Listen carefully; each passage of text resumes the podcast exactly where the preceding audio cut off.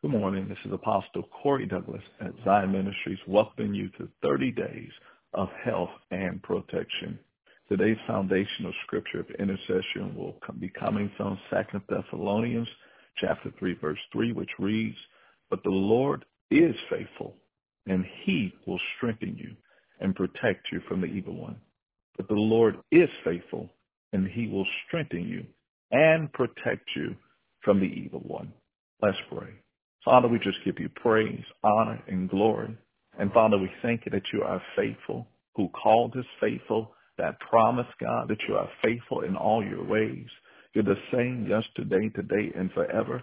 And we thank you that you are the God of strength. You're the God of power. You're the God of might. You're the God of dominion. And with that dominion, God, it is your will and it is in, Father, the heart of, of, of your bosom, God, to protect us, God. We thank you, God, that through your strength, God, we are safe in you. We are protected by you, God. And we thank you that we are protected from the evil one. We're protected, God, from the power of evil, from the presence of evil, from the influence of evil. And Father, you are stronger, God, Father, than he that is in the world. You are greater than he that is in the world.